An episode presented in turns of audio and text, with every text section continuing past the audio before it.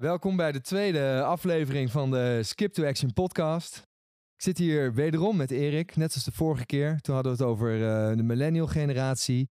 En vandaag gaan we inzoomen over um, de bedrijfsoverdrachten binnen families en de emoties die daarbij gepaard gaan. Nou, deze podcast is ook speciaal eigenlijk gemaakt voor diegenen die uh, nou, in zo'n proces zitten of een bedrijf hebben dat willen overdragen aan hun kinderen. Of zelf het kind bent die denkt, oeh, ik moet hier wat mee, of dit gaat gebeuren, of dit speelt in mijn familie. Dus mocht je nou ja, ook iemand kennen die, uh, die in zo'n proces zit, stuur ook vooral deze podcast door. Want wij denken dat nou, we diegene echt waarde kunnen leveren. Um, naast mij zit uh, Erik. Hoe komt het dat dit onderwerp jou zo aangaat? Ja, Skip, uh, ik heb daar uh, in eerste plaats professioneel veel mee te maken. En ik heb het daarnaast ook zelf binnen mijn familie meegemaakt. En ja, ik weet hoeveel emotie daar soms bij komt kijken. En wat de gevolgen daarvan zijn in de zin van ja, familieruzies en dergelijke. Dus het is echt een, voor mij echt een ja, heel interessant onderwerp. Um, vooral ook omdat het zo'n impact heeft op, op mensen. -hmm. Ja, en, en, heb je wat voorbeelden van impact wat je dan ziet in de praktijk? Uh, nou ja, dat je ziet dat als het gaat om meerdere familieleden, dat ehm, familie, bepaalde familieleden bijvoorbeeld hun zin doordrukken. Hè? De, eentje, de ene is wat meer ehm, ja, dwingend dan, dan een ander, die is wat volgend. En nou, dan heb je ook weer allerlei belangen die eromheen spelen. En dan zie je eigenlijk dat men ja, ehm, eh, een proces ingaat wat niet goed voorbereid is. Ehm, en waar achteraf met name dan ja, heel veel scheve mhm. gezichten komen. Emoties, familieruzies en dergelijke. Ah, dus, daar komt het vandaan. Dus veel emotie eigenlijk. Ja. Nou ja, dat is wel mooi. Nou, om, om de show van vandaag voor te bereiden hebben wij een aantal stellingen opgemaakt. Dus Um, ik zou te zien een stuk of vijf. Laten we met de eerste beginnen.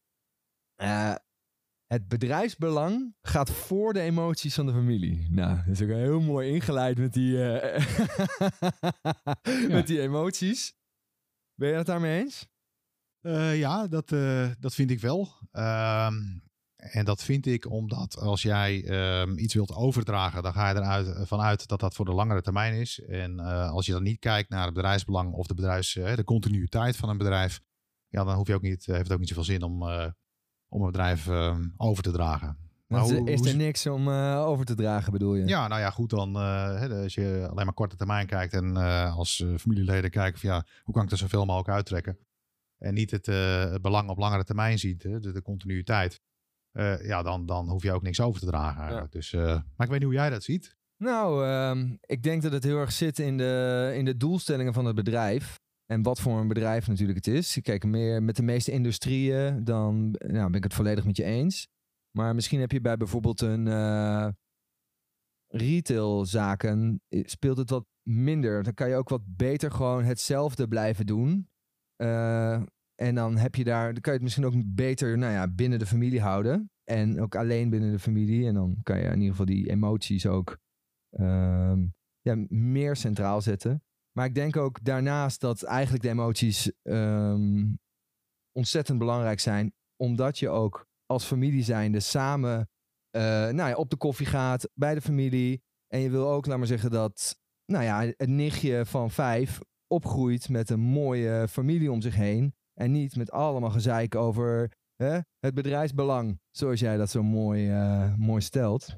Ja, nee, dat, dat is ook zeker, zeker belangrijk. Ik ben even benieuwd waarom je noem je specifiek retail of bedoel je daarmee uh, de, de omvang van een bedrijf of wat? Nou, waarom... meer gewoon een winkel eigenlijk. En ik denk dat die uh, dat gaat meer om gewoon spullen verkopen, dat je dat meer als een familie doet en dat je dan alles binnen elkaar houdt. Uh, ik had een verhaal gelezen over van die mooie servieswinkels dat dat ook heel vaak nou ja, binnen, binnen de familie blijft.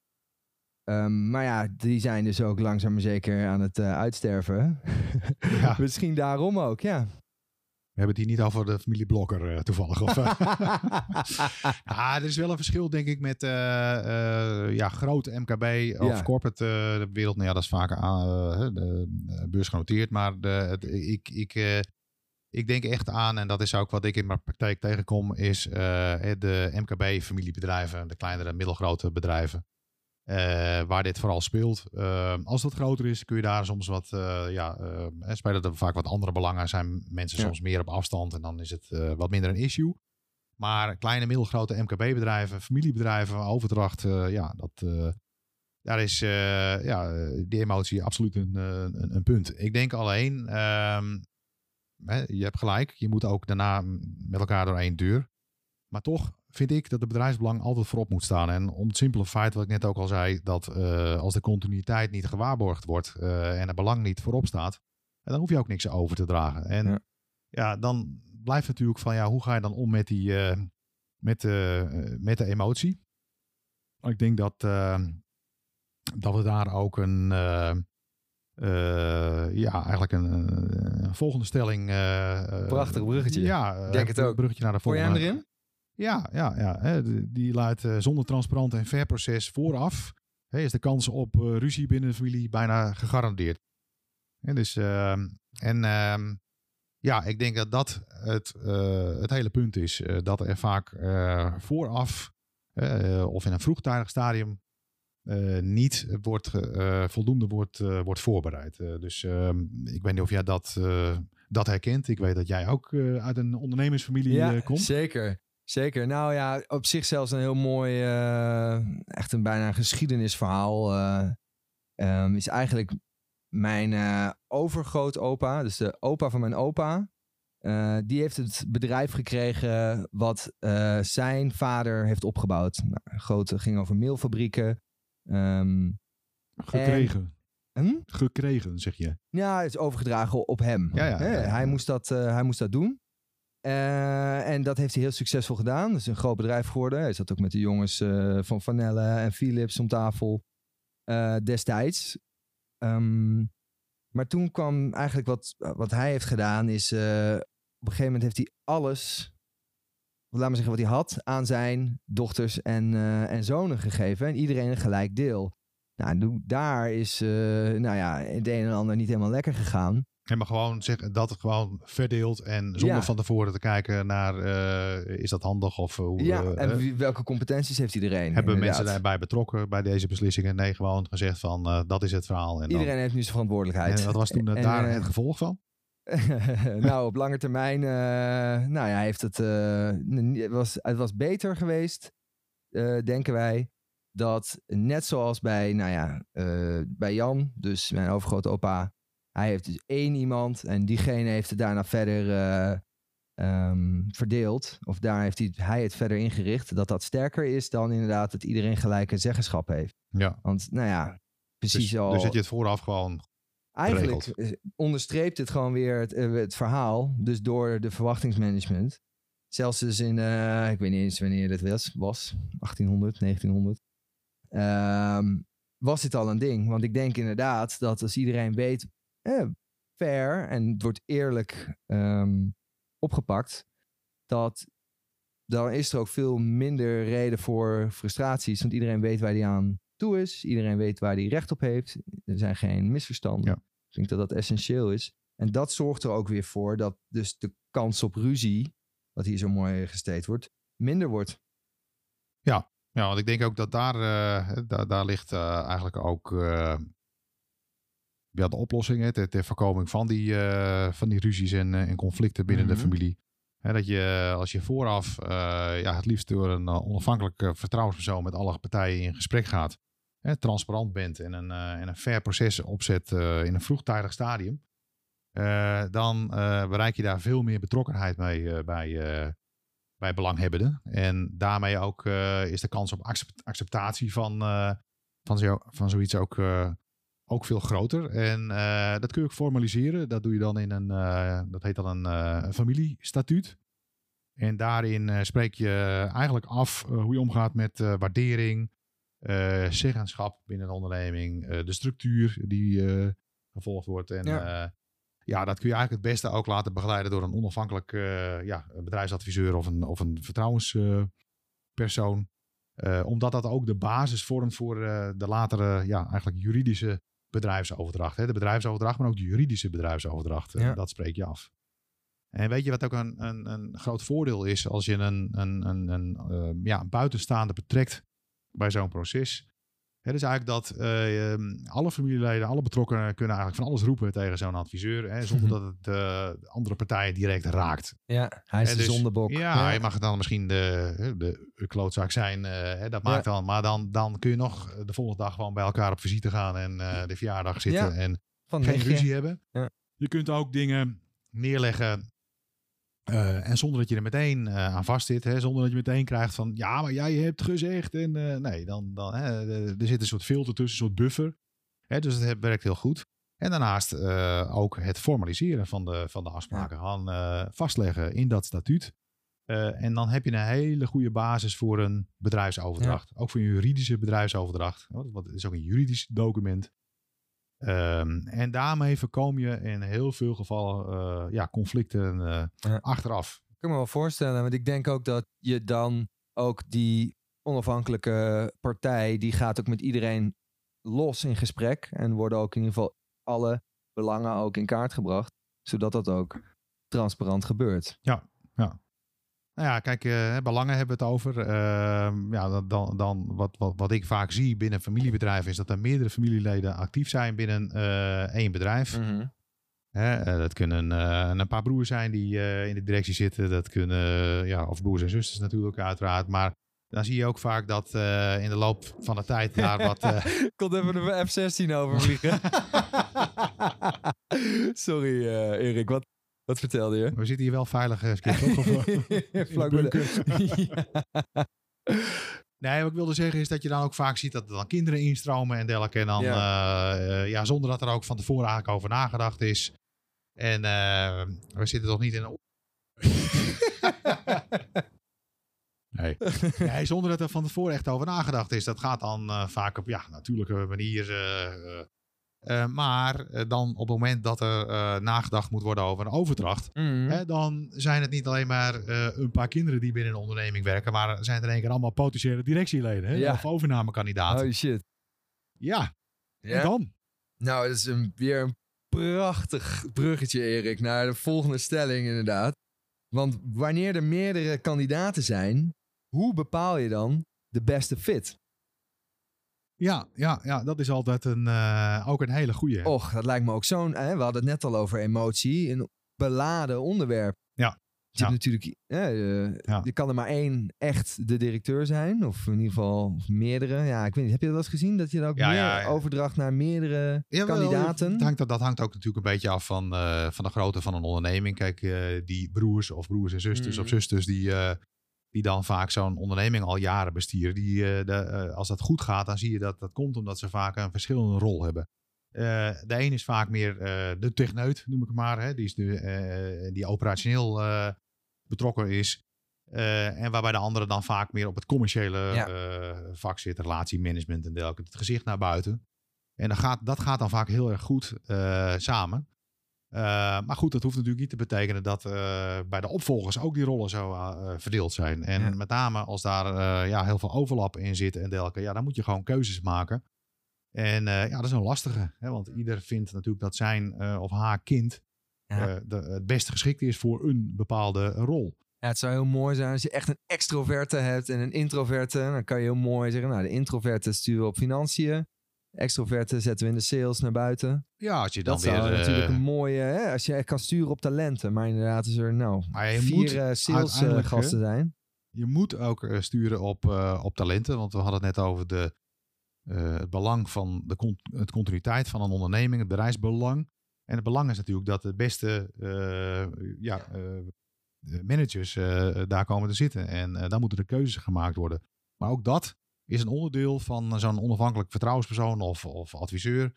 Hè, eh, en, en, er zijn afspraken die je eigenlijk van tevoren moet maken. En daarbij ehm, nou, wacht. Laat ik, voordat ik, eh, schiet me er binnen, voordat we daar naartoe gaan, denk ik van, eh, het wordt vaak de rol van de, nou, eh, wat ik noem koude kant, zeg maar. Die wordt daar vaak bij onderschat. Wat Ik- bedoel je precies met de koude kant trouwens? Even nou, ik zie bijvoorbeeld dat eh, binnen familiebedrijven vaak ehm, de, het huidige management, de huidige eigenaren, eh, de broers, de zusters, Mhm. die samen al jaren zo'n bedrijf werken, eigenlijk best wel zelf al zien eh, waar de competenties zitten van die kinderen. En eigenlijk daar zelf ook nog wel uit. Ah, Komen. groeien natuurlijk ook met ze op. Ja, die, die, die weten dat. En, dan- maar dat dan vaak ehm, ja, de, de, de, de, de, de koude kant of de aangetrouwde, hè, dus de man of de vrouw, eh, die, ja, die zit daar heel emotioneel in. Want die krijgt dan eigenlijk te horen dat er wordt gekozen voor ja, de neef hè, of de Ja. nicht en, en niet voor hun zoon of, of dochter. En dat is allemaal emotie. Hè. Dat is eigenlijk vaak gebaseerd op emotie en niet zozeer op competenties. En, eh, nou ja, en om, om, om daar nou hè, de discussies in te voorkomen, dan zou je eigenlijk ook van tevoren eh, in, in een transparant eh, en open overleg met elkaar moeten zeggen, joh, zijn wij het erover eens dat de, het bedrijfsbelang, bedrijfsbelang voorop staat? Ja, nou dan hoort dit daar ook bij. En dan moeten wij eigenlijk met elkaar afspreken Mhm. dat wij een onafhankelijke partij ook daarna laten kijken naar die, naar die competenties. En net zo goed als jij in loondienst Mooi, bent, ja. ook eh, gaat solliciteren en eens een keertje een test krijgt van, joh, eh, hè, wat, wat vind. Hè, dus daar moet je meewegen. En daar moet je van tevoren ook gewoon in overleg eh, uit kunnen komen. En ook bereid zijn om de expertise van mensen die daar verstand van hebben, die daar een mening over hebben, om die te respecteren. Als je het van tevoren afspreekt, zonder de, hè, je weet natuurlijk dan nog niks van uitkomsten en dergelijke, maar wel zegt van, joh, dat respecteren wij. Ja, dan ben je natuurlijk al... Het eh, scheelt een heleboel. Ja. het scheelt een heleboel, want als je achteraf eh, eh, eh, of, of, of daar discussies over krijgt terwijl je al te ver in zo'n proces zit en dan toch ja, op een punt komt dat ja, door de emotie misschien toch mensen op een bepaalde positie worden, hè, naar een bepaalde positie worden eh, ja, begeleid, om het zo maar eens te zeggen, waar ze eigenlijk niet thuis horen, ja, dan krijg je natuurlijk achteraf altijd eh enorme gedonder. Ja, maar ik kan me voorstellen dat, eh, nou ja, zo'n vrouw van de directeur wel veel invloed heeft. Of man van de directrice. ja, hè? dat kan natuurlijk ook, inderdaad. Nou, misschien een beetje ouderwets van mij gedacht. Maar dat die gewoon wel echt, eh, als die ook zegt van, joh, nou je, laat, eh, je laat toch niet eh, je, ze, ze het bedrijf afpakken van onze jongen, weet je wel. Ja, dat lijkt me wel zwaar om daar dan tegenin te moeten gaan. Maar met zo'n document kan je heel mooi weer wijzen. Zeg je nou, Ja, ik ja, denk, we hebben dit zo gezegd, we hebben dit zo afgesproken. Sorry schat, dit zijn de regels. Ja, ja, ik denk sleutelwoorden. transparant, vroegtijdig. Ehm, en betrek alle partijen er gewoon ook vroegtijdig bij. Dan, dan heeft niemand het gevoel dat, eh, dat er achterkamertjes eh, zijn of dat het. hè, en ook, Ja. vandaar, daar is een onafhankelijke vertrouwenspersoon ook belangrijk bij. En daarmee creëer je gewoon veel meer basis voor, voor acceptatie. En als je dat gehad hebt en je bent daaruit, formaliseer het binnen een, zo'n familiestatuut. Ja. En dat is dan weer zeg maar het voordocument voor de uiteindelijke eh, ja, juridische bedrijfsoverdracht. En dan, dan gaat het heel vaak goed. Is iedereen dan blij? Is iedereen ermee eens? Nou, dat hoeft niet. Maar het is wel duidelijk en eh, het voorkomt gewoon conflicten. En je kunt gewoon lekker een taartje met elkaar eten op de verjaardagen. en, niet, en niet met taart gaan gooien. Oh, mooi. Nou, dan kunnen we naar de, naar de volgende inderdaad. En dat vond ik ook nog wel mooi, hè? Want wat moet je dan doen op een moment dat pa de zaak niet los kan laten? Weet je wel, wat dan? Ja. Dat is lijkt me ook nog wel een mooie. Dat heeft mijn, eh, heeft mijn pa ook last van gehad. Hij heeft ook het bedrijf overgenomen van, eh, van mijn opa. En ehm, nou ja, daarvoor moest hij trouwens eh, in ieder geval alle andere... nou ja, ze waren, ze waren met z'n zevenen. Dus ik heb zijn ooms en tantes. Die heeft hij allemaal uitgekocht inderdaad. Maar om de zoveel tijd kwam opa nog even terug van, vak- van, van vakantie. En die vond er nog wel eventjes wat van. Nou ja, en dat was natuurlijk voor, voor het personeel heel mooi om eh, aan te grijpen en nog vast te blijven houden aan die oude bedrijfsvoering. Eh, want, nou ja, wat hij had ervaren is dat je dus echt dat personeel eigenlijk helemaal geen zin heeft in die verandering. En die wil ook helemaal niet die nieuwe, eh, die nieuwe snelle kandidaat of die zoon, dat die de leiding neemt. Want opeens moeten we, gaan we het over winst hebben en we moeten weer nieuwe producten en we hebben nieuwe dingen, nieuwe ideeën. Terwijl die eigenlijk, ne, net zoals eh, nou ja, de vorige eigenaar die met pensioen is, zij ook allemaal een beetje richting pensioen gaan. En het wel lastig vinden om eh, nou, die verandering mee te gaan. Ja, ja nou, dat is echt ook. dat klopt helemaal. Dat is ook super herkenbaar. Nu dit zegt, doet mij dat denken aan een bijeenkomst die wij hadden met onze club bij Tex Armstrong. En ik weet niet of je bekend bent met eh, familieopstellingen. eh, Ja. Dat, eh, nou, wij deden in dit, in dit geval ook een soort Ja, familie. misschien is het wel leuk om een beetje uit, uit, uit te leggen wat, hoe dat dan gaat. Kijk, ik ken het, maar nou, leg jij maar uit. Nou, mooi. wat je gaat doen is dat je gaat mensen representeren. iemand in de familie. Dus je kan bijvoorbeeld neem gescheiden ouders. Dat is een makkelijk voorbeeld. Dan kies je als kind zijnde van gescheiden ouders. Kies je een vader en een moeder uit de groep. Dat zijn, en die representeren die vader en moeder. En die zetten diegene op gevoel neer in de ruimte. En dan wat je dan al heel snel ziet, is dat de vader die kijkt naar links en de moeder die kijkt naar rechts en het kind wordt in het midden neergezet. En wat je dan krijgt, weer een F-16 trouwens. Het spijt me, we zitten naast de vliegbasis.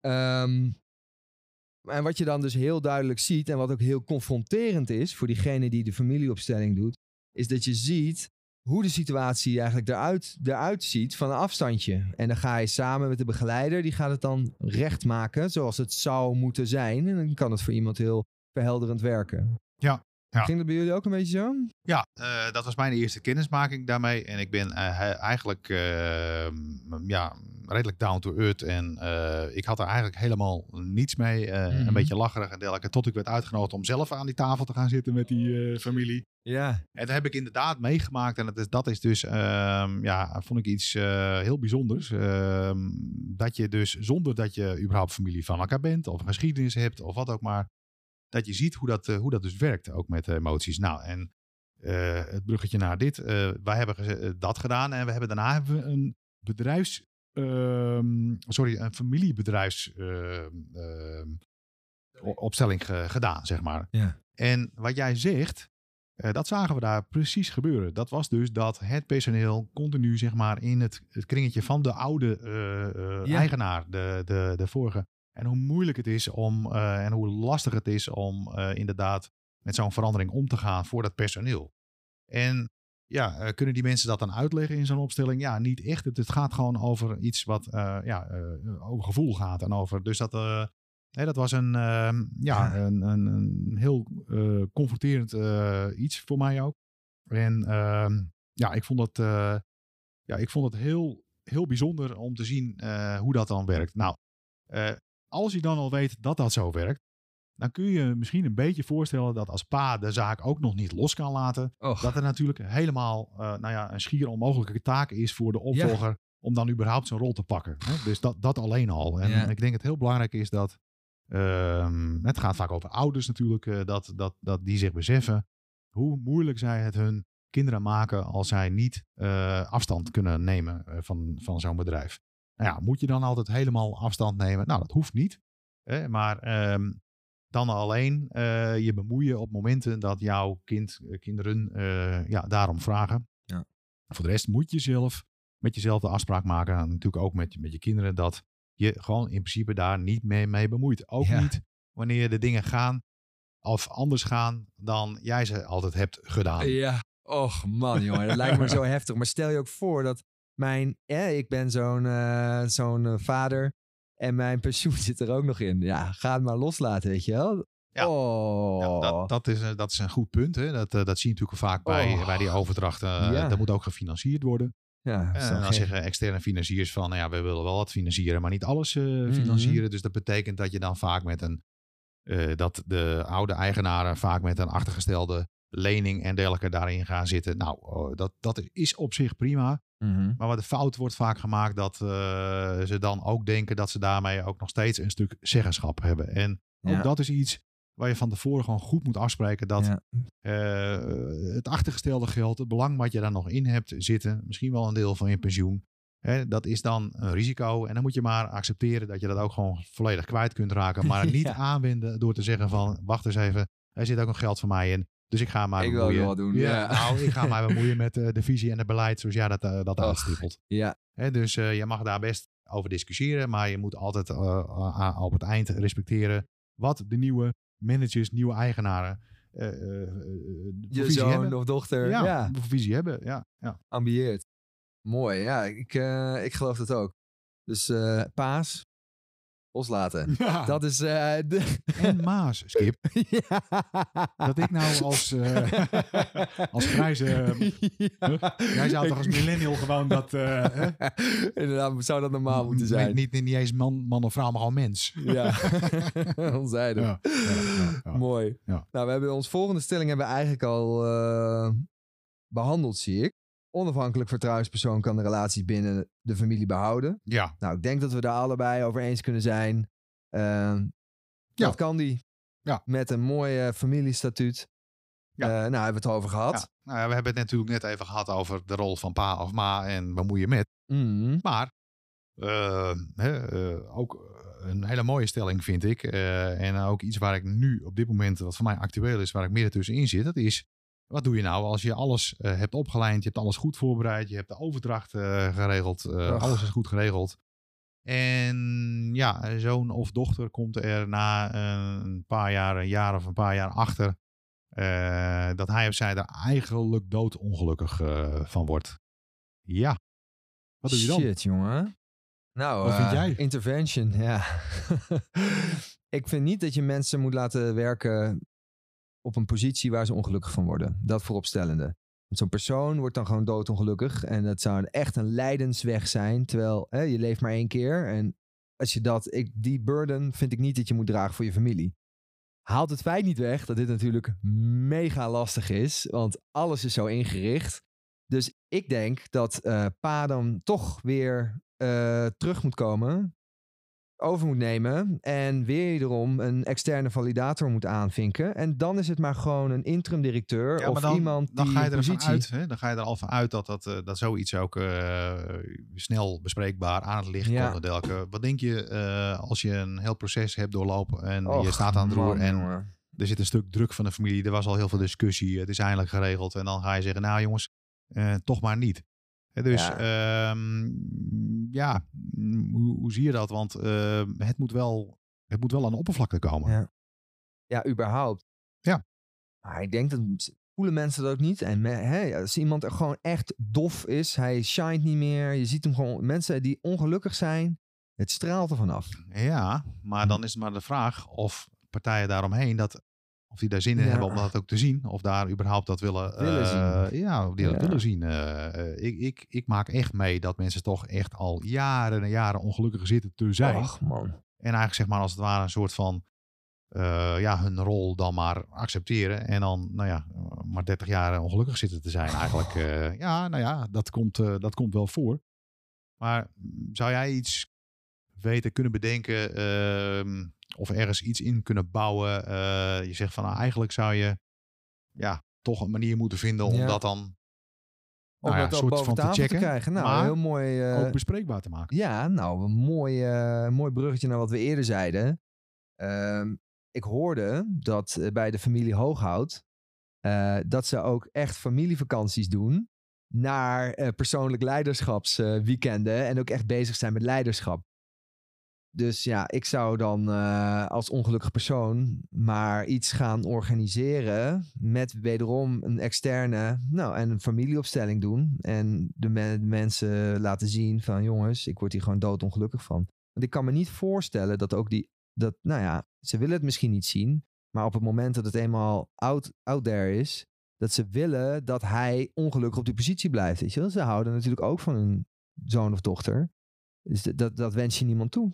Maar ja, ik weet, ja, dat blijft is mega lastig.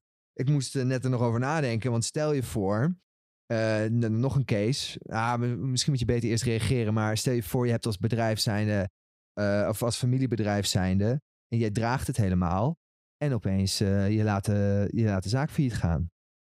Heb je nog zo'n case? Jeetje. En Ja. dat zij allemaal ook aandelen hadden in dat bedrijf. En dat, ze de- dat dat bedrijf dan kapot is gegaan. En dan ben jij opeens eh, op de zondebok. Ja, nou goed, dat is natuurlijk weer een ander... eh, ja, dus die kwam eh, nog het even is- in me boven. Dat is nog een mooie dat voor heeft zo. ook weer met, met de competenties eh, Ja. vaak eh, Ja, maar maken. je kan ook failliet gaan omdat de markt, China gewoon Ja. de markt heeft overgenomen, weet je wel. Het, het- dat hoeft niet per se Mm. te betekenen dat... Nou, maar hij, even, ik wil eh, eigenlijk even terug naar eh, Ja. wat doe je dan als die zoon of dochter, als het niet, niet gaat of niet lukt. eh, maar gewoon eh, even, eh, die wordt daar dood ongelukkig van. Ja. Want nou, wat kijk, doe je dan, ja, eh, dat, is, dat is de vraag. En ik heb er een antwoord op. Kijk, dat moet je ook van tevoren eh, regelen. Dat scenario moet je juist ook van tevoren eh, bespreken en transparant maken. Van joh, wat als...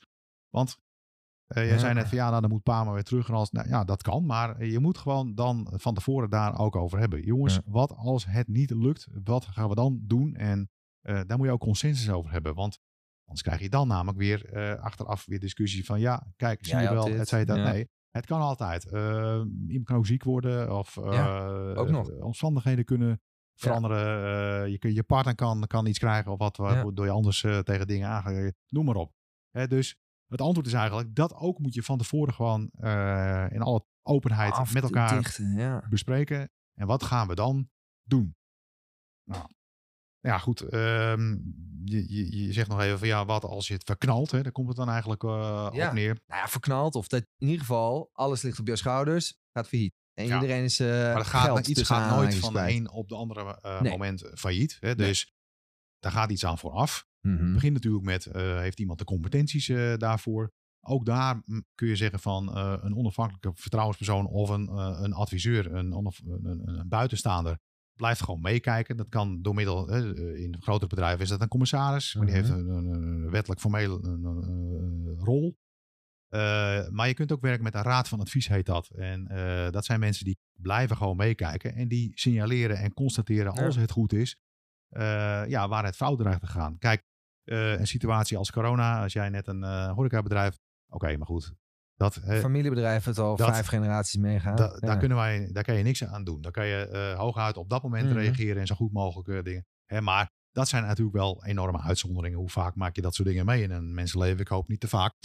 Eén keer is het wat mij betreft al te vaak. Maar, eh, nee, maar door mensen, door een, een, bijvoorbeeld een raad van advies in te stellen en mensen mee te laten kijken, hè, Kan je dat je dat. Maar die kunnen ook, die zijn, zijn buitenstaanders, Mhm. die kunnen ook signaleren of iemand wel lekker in zijn vel zit, of die wel goed Ja. in zijn rol zit en dergelijke. En is het niet het geval, kan je dat bespreekbaar maken en dan val je weer terug op wat hebben we daar toen over afgesproken. Dus dat is, maar dat is, dat is wel mooi, want ik zie eh, dat we alweer een half uurtje aan het lullen zijn. En dat is ook wel een hele mooie rode draad eigenlijk. Dus je wil wel binnen de familie houden, maar veel externe validators rondom het proces eh oplijnen om ervoor te zorgen dat je in ieder geval, Validators eh, of niet... in ieder geval eh, validators, in ieder geval, zijn- maar dat het langs verschillende checks komt en dat je, Eh, het zijn sparringpartners, klankborden. Ja. Mensen met een, je moet mensen hebben die niet zeggen wat jij graag wilt horen. Je moet mensen zeggen die zeggen zoals het is en zoals zij het zien. specialisten. En met ja. het risico dat je een, een fijne discussie krijgt. Maar Mhm. daar heb je het meeste aan. hè. Het is soms Ja. confronterend en niet leuk.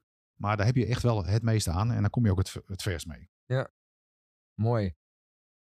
Is- er nog iets wat je, wat je denkt, dat hebben we nog niet behandeld? Of het is echt nog even waardevol om toe te lichten voor eh, die ene nou, eh, moeder eh, met een groot bedrijf. Of die zoon met die, die nou ja, het bedrijf moet overnemen. Een mooi tip. Eh, nou, de belangrijkste tip is denk ik altijd, ga uit van, van de persoonlijke, hè, van de privé, van de persoonlijke situatie. Dat is altijd het belangrijkste. Op de langere termijn, eh, ook als je oud bent, wil je nog dat je Mhm. kinderen op visite komen en bij je langskomen en je kleinkinderen en noem maar op. Hou dat altijd voor ogen. Dat is altijd het belangrijkste en niet het, eh, de zaak, eh, Ja. zoals het al vaak, ja, eh, ja, heet. En dat zie ik bedrijf. nog wel eens eh, andersom. eh, dus eh, Mooi tip. thanks. Denk aan die verjaardag. En de taartjes. Opeten, niet gooien. Dankjewel. Oké, Dankjewel, Erik.